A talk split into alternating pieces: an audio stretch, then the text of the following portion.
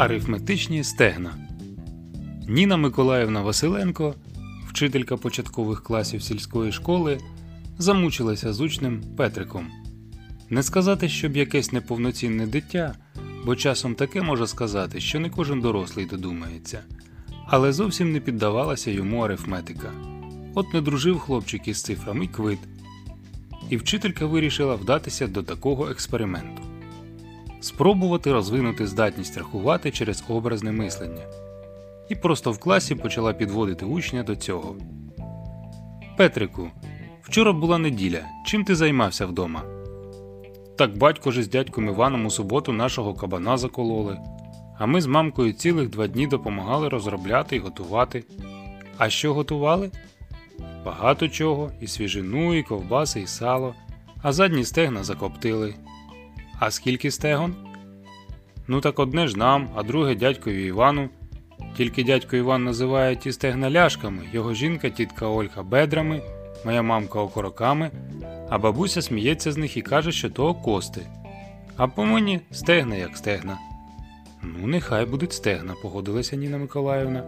А тепер давай порахуємо. Одне вам і одне дядькові Івану. Скільки всього буде стеган? Петрик наморщив лоба, довго думав, але так нічого нового й не придумав, повторивши, що кожному дісталося по одному. Учителька вирішила показати учню кількість, що називається на пальцях. Дивися, Петрику, ось одне стегно, підняла вона догори великий палець лівої руки, а ось друге підняла великий палець правої.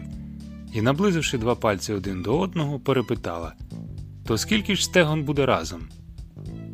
Ну, я вам так скажу, Ніно Миколаївно, діловито відповів учень. Якщо скласти два стегна докупи, то буде срака. Правильно? Що відказала на це вчителька, не почув ніхто, бо слова її потонули в дружньому сміху всього класу. Микола Білокопитов, 2016 рік. Начитав Богдан Похмурий.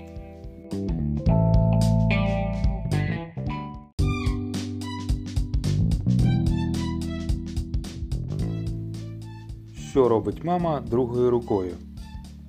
Учителька Марина Дмитрівна Подолянець розповіла про таке. На уроці української мови учням 5 класу дали завдання закінчити прислів'я Мама однією рукою б'є, а іншою три крапки. Замість трьох крапок кожен учень написав своє слово голубить, пестить, жаліє і таке інше. Оригінальний варіант продовження речення був лише у катрусі. Очевидно, у неї вдома все відбувається саме так.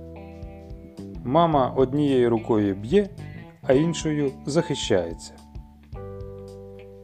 Микола Білокопитов 2016 рік. Начитав Богдан Похмурий.